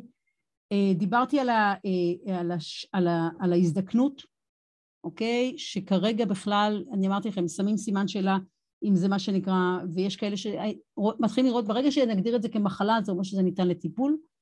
המוח, כמו שאמרתי, זה מה שנקרא, ה-last frontier שלנו, אבל, ואני רוצה כאן לצטט את מרטין רוטבלט, גם אחת הגיבורות שלי, שכרגע למעשה בונה חברה, שתאפשר למעשה להגיע למצב שאף אדם שתהיה לו בעיה של failure, של לב, כליות או ריאות, לא ימות. ואני בכוונה מציינת את שלושת העברים האלה, כי הם כמובן הם הקשים ביותר. אוקיי? היא באה ואומרת תמיד שכמו שהיום אנחנו לא מחליפים אוטו, כן? כי התקלקל הקרבורטור, בעוד 20 שנה מהיום לכל המאוחר, היא מעריכה שהרבה קודם, ואנחנו, אם נספיק, אני אספר את הסיפור שלה גם, בעצם אנחנו נהיה מסוגלים להחליף את העברים שלו. זה העתיד, אוקיי? אנחנו נהיה אנשים עם מכונות. הדבר הבא שאנחנו צריכים לקחת בחשבון, זה שאנחנו, זה בעצם השבירה של הסיילו. הסיילו הזה של מה שנקרא מומחים לתחום אחד, שלא מדברים עם מומחים לתחום אחר, שלא מדברים עם מומחים לתחום שלישי. כל המודל שבו אנחנו נדבר יהיה של 360 מעלות, גם במובן של הבנה של המטופל וכל מערך החיים שלו, אבל מעבר לזה, כל המומחים ישבו באותו החדר. יש סיפור נפלא של קליי קריסטנסון. קליי קריסטנסון הוא אבי החדשנות, לצערי הוא נפטר, מסרטן אחרי הרבה מאוד שנים של התמודדות עם מחלות לפני כשנה וחצי, אבל לפני הקורונה, אבל הוא מספר שאחד מהחברים הטובים שלו היה מנהל בית חולים בעצמו. הוא סבל ממיגרנות מאוד מאוד קשות, והוא לא הצליח לפתור אותן, והוא עבר מרופא לרופא לרופא לרופא. ואז הוא שמע שיש מרכז שמתמחה אך ורק במיגרנות, זה נקרא The Jewish Center for, לא זוכרת איך זה, בקיצור היה לזה איזה מונח שהם השתמשו בה, והוא נסע לשם. בקליבלנד, והוא מספר שהוא נכנס לחדר, והוא ישב, וסביבו ישבו 20 רופאים, הוא אומר, וכמו יהודים, זה מרכז יהודי, צעקו אחד על השני. ובסוף המנהל הבכיר אמר, תקשיב, אנחנו רוצים להשאיר אותך לעוד יום אחד להשגחה, ולעשות לך עוד כמה בדיקות, וקראו לו, ואז הוא אמר, עשינו קונסוליום, והגענו למסקנה שכל מה שטופלת בו, זאת לא הבעיה האמיתית שלך, זה בעיה אחרת. האיש הסתובב עם זה 30 שנה. והסיפור הזה של סבירת הסיילו, חבר'ה, לא רק אצלכם, בכל מקצוע, הוא יהיה קריטי ליכולת שלנו למנף את מה שהטכנולוגיה תעמיד לרשותנו. ועכשיו אני רוצה לדבר רגע אחד על קריספר, אני רק רוצה לוודא שכולנו יודעים, ג'ניפר דודנה, כן? זכתה בפרס נובל שנה שעברה, כן? עם השותפה שלה, שרפנטיה, ואני רוצה להזכיר לנו לרגע אחד מה זה קריספר, אני רוצה להזכיר לנו שזה לא טכנולוגיה חדשה, אני רוצה להזכיר לנו שהקריספר משמש את הבקטריות כבר, מה שנקרא מיליוני שנים אם לא מעבר לזה, כדי להתמודד עם הווירוסים. הסיפור שבו בעצם גילינו אותו הוא בכלל סיפור מסחרי, כאשר חברת יוגורטים, מה שנקרא, עמדה בפני משבר מאוד כבד, כאשר כל הזמן הייתה בעיה של מה שנקרא, היוגורטים התקלקלו והצרכנים התלוננו והמוצרים מוחזרו להם, ואז הם לקחו 5 צוותים של ביולוגים, ו5 הצוותים חזרו מאוד מבולבלים, כי בחצי מהגביעים הם גילו בקטריות, ובחצי הם גילו וירוסים. הם לא גילו אפילו, מה שנקרא, גביע אחד שיש בו גם וירוסים וגם בקטריות. הם התחילו לחקור, והסתבר שלבקטריות יש יכולת מה שנקרא מכניזם, שאנחנו קוראים לו כרגע בקיצור, אני לא אגיד את כל המילים הארוכות, כי אנחנו קוראים לזה קריספר 9 המודל, שבעצם מאפשר להם לזהות את הספייק בקוד הגנטי של מי שמתקיף אותם, של הווירוס, הם יודעות מה שנקרא לחתוך אותו, להעתיק אותו, והן מבצעות למעשה הרחבה של המערכת החיסונית שלהם, ובעקבות זה הן מסוגלות להתמודד. ושתי האנשים הללו, כמו לסיפורים היפים, איך מתחילות אגדות, נפגשו באיזה כנס והתחילו ללכת בערב, אחרי ארוחת הערב ולשוחח. כל אחת, נשואה, יש לה ילדים, פשוט יצאו לטיול סתם של כיף על חוף הים והתחילו לדבר, והחליטו לשתף פעולה. זאת נמצאת בארצות הברית, זאת נמצאת נדמה לי בפריז, נדמה לי שעכשיו היא בשוויץ אם אני לא טועה, יכול להיות שאני טועה והיא לא בשוויץ כבר, בכל מקרה הן מתחילות לעבוד על הדבר הזה. ולמעשה הן מבינות את העוצמה של הכלי הזה, שהוא דרך אגב כלי מרכזי לא רק ברפואה, אלא גם בחקלאות, ואנחנו כבר לא מדברים כבר עכשיו על קריספר קייס 9, אנחנו מדברים על קריספר קייס 12, 11, 13 וכן הלאה, ואנחנו מדברים על זה גם שבאמצעות הקריספר כבר יש לנו 2 מודלים, יש לנו את המודל הבסיסי ויש לנו כבר את המודל המתוחכם, ויש כרגע התפרסם מאמר מאוד חשוב בהקשר הזה על מה שנקרא על בייסיק, ועל כרגע הוא מונח אצלי על השולחן, עוד לא הספקתי לקרוא אותו אני מודה, אבל בעצם למעשה כרגע הצליחו לטפל, הצליחו לפתור לפני מספר חודשים מה שנקרא חלק גדול מה-unintended consequences, כי ברגע שאתה עושה מה שנקרא איזושהי פעולה בקוד הגנטי, כן, ובאמצעות קריספר אתה יכול לעשות ממש gene editing, זאת אומרת, אתה יכול להכניס, להוציא, להדגיש, להמעם וכן הלאה, אוקיי? ואז כמובן השאלה איזה השפעות נלוות לא רצויות עלולות, אנחנו מתקדמים גם בטיפול בנושאים הללו, אוקיי? אני רק מראה לכם את הכותרות מהשנה האחרונה, אוקיי? אם אנחנו מדברים על זה שיש 50,000 מחלות גנטיות, שלהזכירנו 10,000 מתוכן אין טעות של אות אחת בלבד, אוקיי?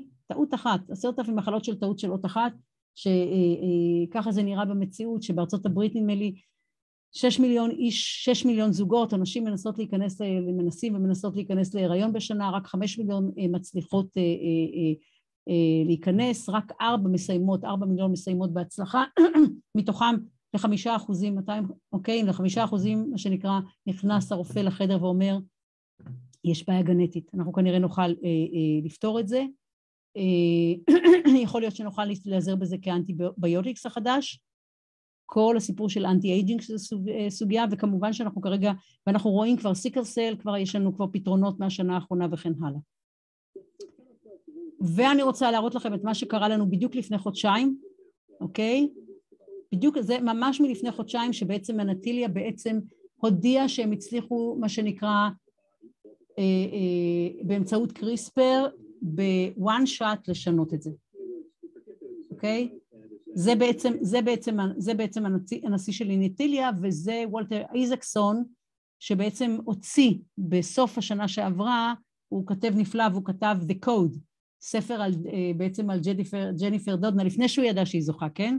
The Code Breaker, הוא בעצם מדבר על המשמעויות, והוא מספר שמאז שהוא הוציא את הספר, כל יום, מה שנקרא, הוא מקבל המייל שלו, תיבת המייל שלו מלאה במכתבים קוראי לב של קוראים שמתחננים שיגיד להם איפה יש כרגע פתרון כבר באמצעות הקריספר שיכול להציל את מי שכמובן יקר לליבם וחולה במחלה שכרגע מוגדרת כחשוכת מרפא.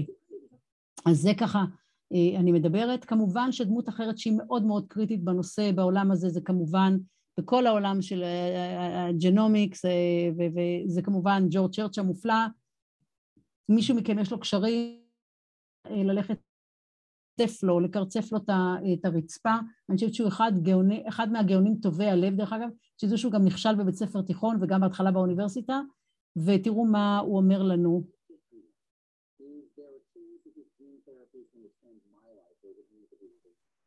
כולם שומעים טוב? אוקיי. אני לא שומעת. לא, יאללה, הווידאו לא עובד טוב. אני לא יכולה להגביר את הכל. אז אוקיי, אני אגיד בגדול שמה שהוא אומר, שבעצם... שלחנו את זה כטיזר, בקטע הזה גם. מה, שלחתי, אז אוקיי, אז בסדר. אז אם שלחתי, אתם יודעים, אז אני ממליצה לעקוב אחריו. האיש הזה הקים, נדמה לי, 24 חברות ב-24 חודשים. יש לו חברה נפלאה שנקראת נבולה, שבעצם היא פלטפורמה פתוחה שאתה יכול לעשות בשמיים, הם עוזרים לעשות את הג'ין סיקוונסינג. יש לו עוד מיזם, שכחתי איך קוראים לו, וואו, שכחתי את המילה הראשונה, והאות השנייה זה 5, שבעצם הוא בא ואומר שבדרך כלל הבעיה היא כמובן בזיווגים בערך ב5% מהאוכלוסייה. אז הוא אומר, מה קורה אם אני עושה כרגע שילוב בין דייטינג אפס, שאני לא יודעת אם אתם יודעים, אבל היום כבר למעלה מ50% מהאוכלוסייה בארצות הברית, מי שהזוגות הנישאים זה אנשים שהכירו באמצעות דייטינג אפס. מה קורה אם אני עושה לך את הריצוף הגנטי ואני מעביר את זה, בלי כמובן אנונימי, ובעצם דואגים שאותם 5 אנשים יתאהב בהם, יהיה לי ילד עם בעיה גנטית מולדת, אני לא, בכלל לא יציגו לי אותם. זאת אומרת, למנוע את הבעיה, תראו את הגאונות שלו, אוקיי? הוא דרך אגב עובד כרגע להחזיר את הממוטות, בין השאר זה ההובי שלו, והוא באמת, אני ממליצה לכם לעקוב, הצניעות שלו, החוכמה שלו, עומק הלב שלו, הכבוד שהוא נותן לשותפים שלו לעשייה, הוא יוצא מגדר הרגיל. בבקשה, בבקשה, ממרץ, מה מופיע לנו, אוקיי, האם אנחנו יכולים, יש כל מיני תיאוריות מעניינות, להאם אנחנו נוכל לגדל את העברים בפנים, בתוכנו בכלל, כמובן אפקט יקמנה, יקמנה כמובן קיבל פרס נובל, נדמה לי כבר ב-2013 אם אני לא טועה, וזה בעצם על המודל של לקחת תאים, תאי גזע ולהחזיר אותם להיות תאים ראשוניים ומשם לטפל. דיוויד סינקלר באמצע הקורונה טיפל בעיניים של עכברים עיוורים, והשתמש מתוך נדמה לי ארבעת האפקטים שלו, הוא השתמש ב3 והצליח להחזיר את הראייה. פרופסור סינקלר, דרך אגב יהודי, הודיע שהוא נכנס לניסויים קליניים בבני אדם, כדי לפתור נושא של התעברות כתוצאה מהזדקנות, לדעתי כבר באמצע השנה, זאת אומרת או סוף השנה הנוכחית או אמצע השנה הבאה. אז גם כן אני ממליצה לעקוב אחריו.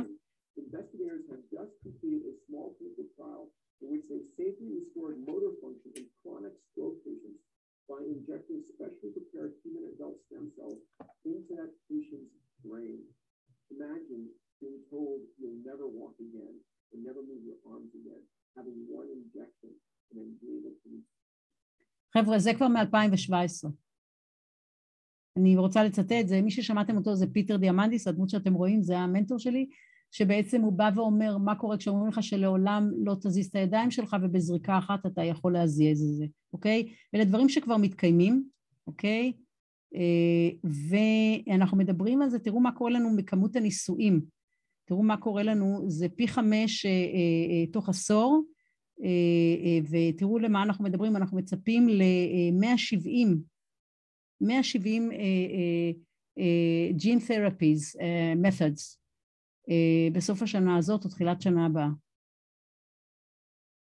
זה מתוך חומרים, עוד פעם אתם רואים, יש לכם כאן בכל מקום, יש לכם את המקור, אתם יכולים תמיד לחזור ולבדוק שם את כל החומר, אוקיי? תראו גם, וכמובן כרגע יש דיון מאוד מעניין אם אנחנו נעשה את זה אקס ויבו או אין ויבו, ואנחנו רואים כאן ש... כנראה שאנחנו נזוז מאקס ויבו לאין ויבו, בגלל השיפור כרגע במתודות, שכמובן מגדיל את הסיכויים להצלחה לאורך זמן. וזה אוסמן קיבר, אחד הגיבורים הנוספים שלי, הוא למעשה טורקי, שהוא גאון, הוא למד לדעתי מערך מאוד רחב של תחומי ביולוגיה בכלל, והוא היה כל כך מוכשר ששלחו אותו לארצות הברית, הוא אומר, כולם חיפשו איפה יש את את האוניברסיטאות הטובות ביותר, אני חיפשתי איפה יש את האקלים הנפלא ביותר, והוא הגיע לסן דייגו, והוא עדיין החברה שלו פועלת שם, והוא מוקף במה שנקרא בשבט קטן של מדענים טורקים שהיגרו לשם, זו חברה שהוקמה לפני לדעתי 14 שנה, והיום הראשון שהוקם הוא שכר קסין תקשורת, בדרך כלל ששוכרים קסין תקשורת, הכוונה היא שהוא ידאג שידעו מה קורה בחברה, אוסקר קיבר בעצם שכר שירותים של איש CIA, כי הוא לא רצה שאף אחד ידע על החברה.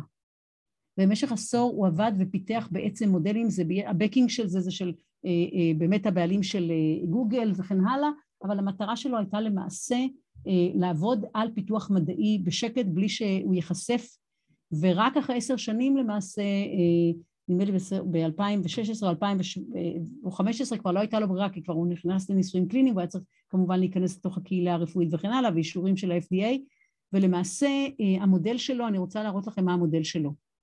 הוא בא ואומר שהוא רוצה למעשה, אוקיי, בעצם לבנות מודל לא של rejuvenation, אלא ממש של de-aging. אתם רואים, ממש התמונה הזאת ממחישה.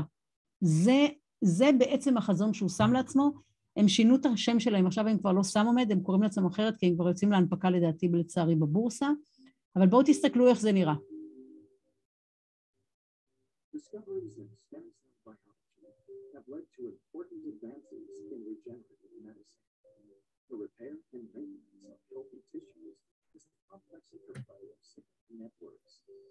The body regenerates and repairs by inducing endogenous adult stem cells and progenitor cells to become differentiated tissues.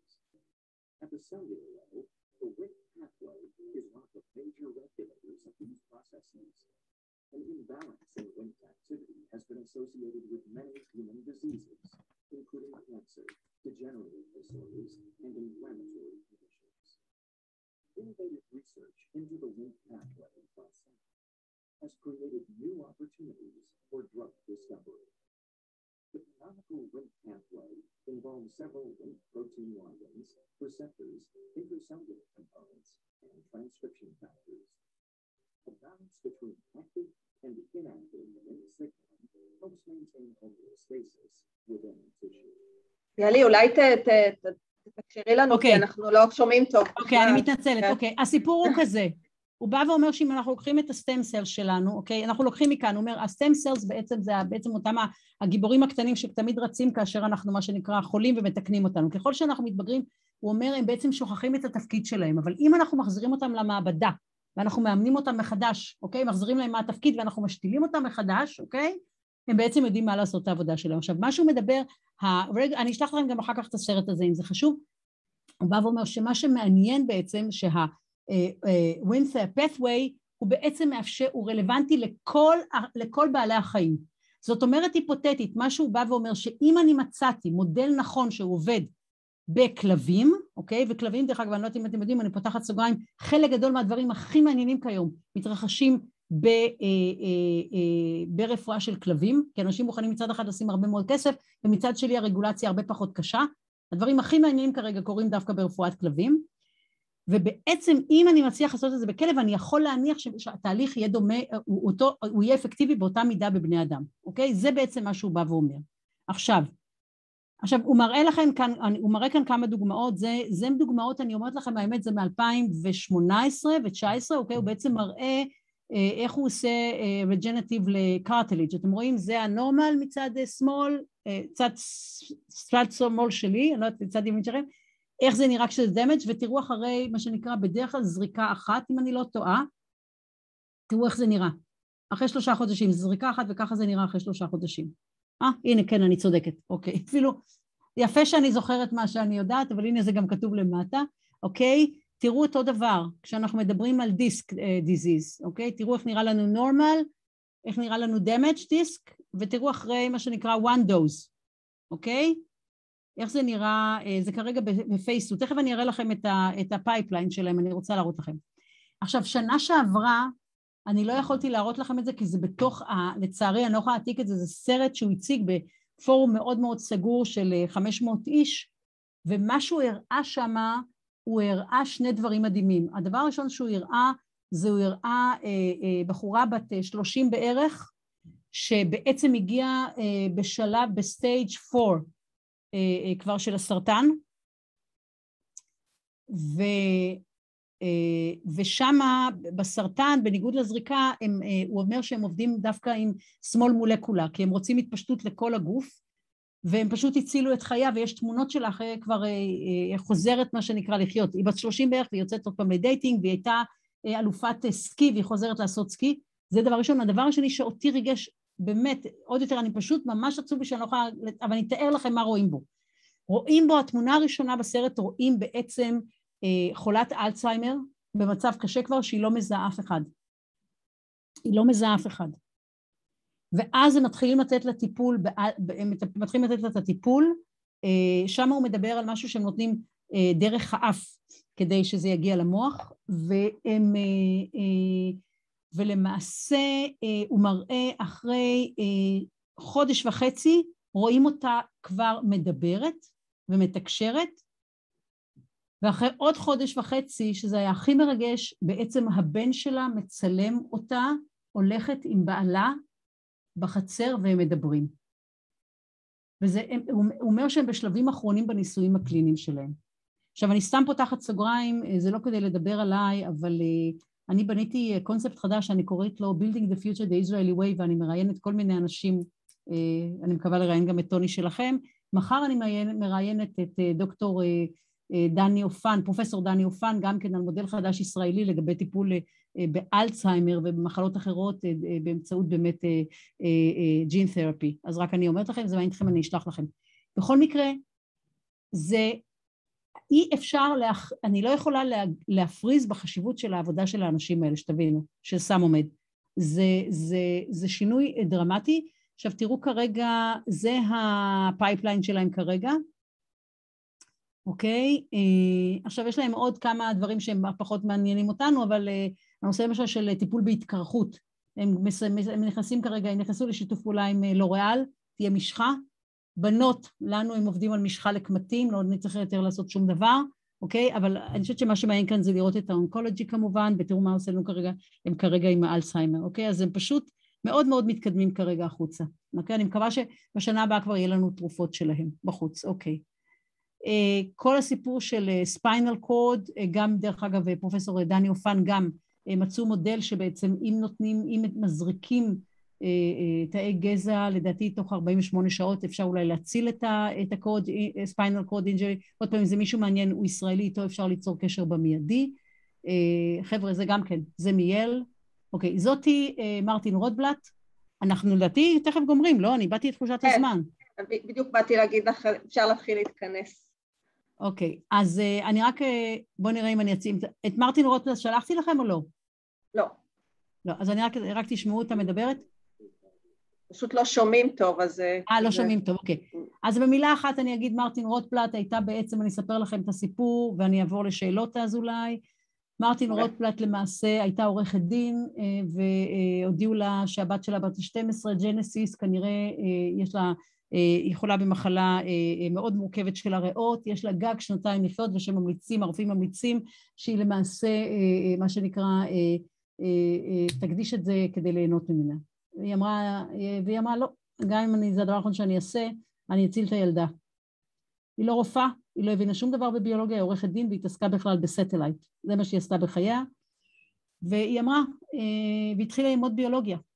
לקחה ספר, מה שנקרא, איך לראות את זה? Biology for Dummies. היא התחילה ללמוד, ואחרי שהיא עברה לכל הרופאים, היא אישה מאוד עשירה, עברה מאדם לאדם, כל הרופאים אמרו לה שאין שום עתיד, היא בנתה צוות קטן, הם גילו שיש התחלה של עבודה, ודרך אגב, לא היו שם מחקרים, אין שהיו 50 מחקרים, מאמרים על המחלה, כי אנשים מתו לפני שבכלל היה אפשר לחקור אותם, זה היה deterioration מאוד מאוד מהיר, ובסופו של דבר היא מצאה, מה שנקרא, כמה גרגירים שהיא קיבלה מאילי-לילי, והיא שמה שנתיים אחרי זה תרופה לאישור של ה-FDA, כמובן שבניסויים הקליניים היא לא יכלה לכלול את הבת שלה, כי היא אומרת שזה לא אתי, וגם אי אפשר לדעת כמובן אם לא הייתה בקבוצה שלה, מה שנקרא, בקבוצת הניסוי, בבקרה, קבוצת הבקרה, to make a long story short, היא הצליחה להציל אותה, וילדה שלה ברגעים האחרונים. אני פותחת סוגריים, הילדה כבר היום נעל מ-30 ועובדת איתה בחברה. אבל היא הבינה שהדרך היחידה שלה בעצם להציל את הילדה, זה להשתיל הריאות. עכשיו בואו נבין את הנתונים. יש לנו 500,000 איש שמחכים להשתלת ריאות בארצות הברית, רק 5% מהם יקבלו כנראה ריאות. ואז התחיל המודל יוצא מגדר רגיל, כי מה שקורה, גם מי שתורם את גופו למדע ולרפואה, חשוב לדעת שלצערנו 90% מגיעים כבר במצב לא טוב, או מעל לזה, נדמה לי 95, אני לא תמיד מדויקת עם המספרים, אז תסלחו לי, to make a long story short, גם אם מישהו כבר מגיע, אז בדרך כלל אנחנו לוקחים את הלב, אנחנו לוקחים את הכליות, ועד שמגיעים לריאות הן מלאות, בכל מיני דברים שלא צריכים להיות שם, ולמעשה זורקים את הריאות. היא בנתה מכונה שהיא קוראת לה אקס ויבו, היא דבר ראשון לוקחת את הריאות שאף אחד לא רוצה אותן, היא מנקה אותן והיא מחיה אותן. ואז היא פונה לרופאים שצריכים לבצע השתלה, והיא אומרת להם, אני נותנת לכם על חשבוני כרגע, את כל מה שקשור, כל ההוצאות שקשורות להשתלה. אם הריאות מגיעות ואתה לא רוצה אותן, אני מכסה הכל. היא הצילה כבר, איך היא אומרת, אצטדיון שלם עם הדבר הזה.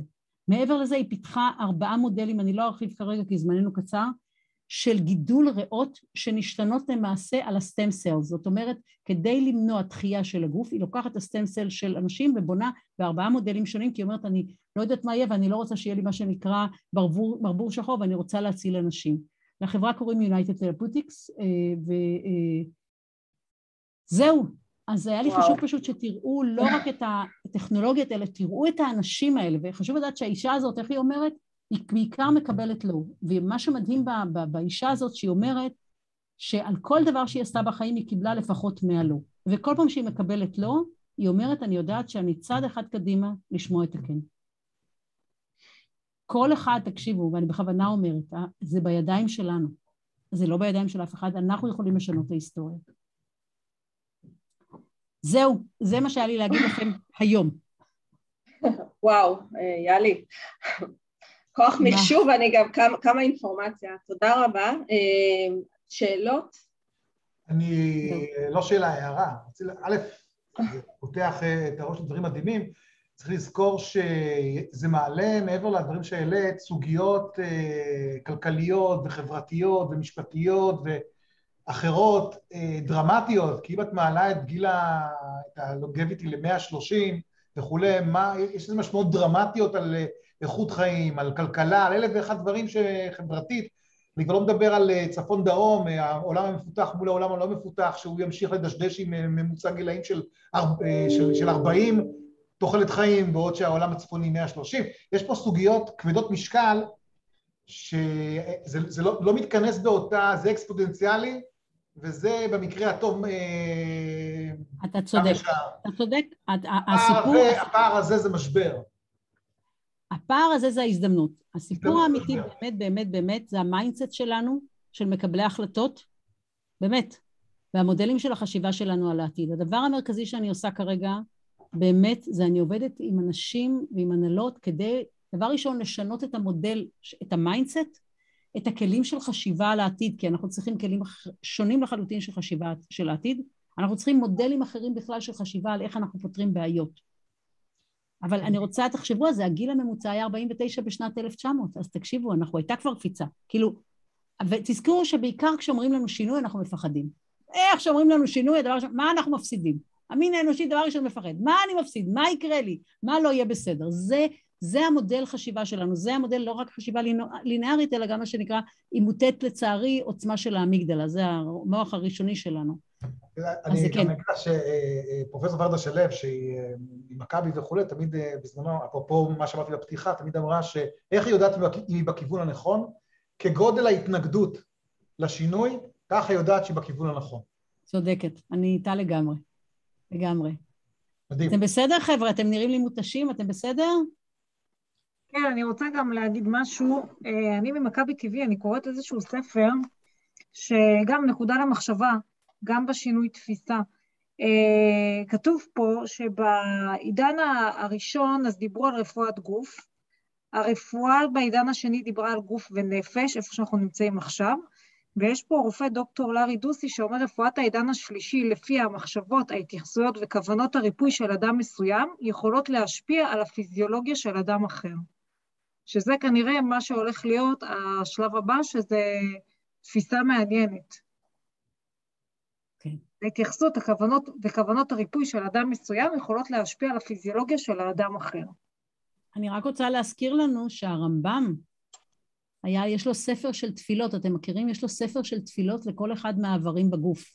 ומצא לכם לקרות, יש לנו את זה בתרבות שלנו, ובעצם אני יצא לי ללמוד על זה דרך ראיון עם רופא אמריקאי, שהיה צריך לנתח מטופל מאוד מאוד יקר לו, רופא לב, והוא הגיע במיוחד ארצה, כדי להיות קרוב, הוא אדם מאמין, הוא הגיע במיוחד כדי לצאת את התפילה לרפואת הלב, להבראת הלב, בכותל, כי הוא האמין שהוא יבצע את הניתוח באופן לגמרי שונה. זאת אומרת, אני רוצה להזכיר לנו שהרמב"ם יש לו ספר שמדבר על תפילה לכל אחד מהעברים. חבר'ה, מי שלומד את העתיד, גם לומד את העבר.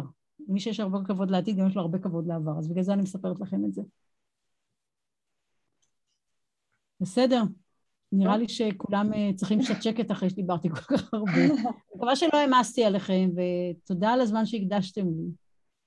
תודה רבה, תודה רבה, יהלי. תודה, חברים. תודה רבה. אנחנו גם ככה נתכנס, אני רוצה... זה די את העולם, ברוכים הבאים למודולה השנייה שלנו. בהחלט יש הרבה מה לדעת.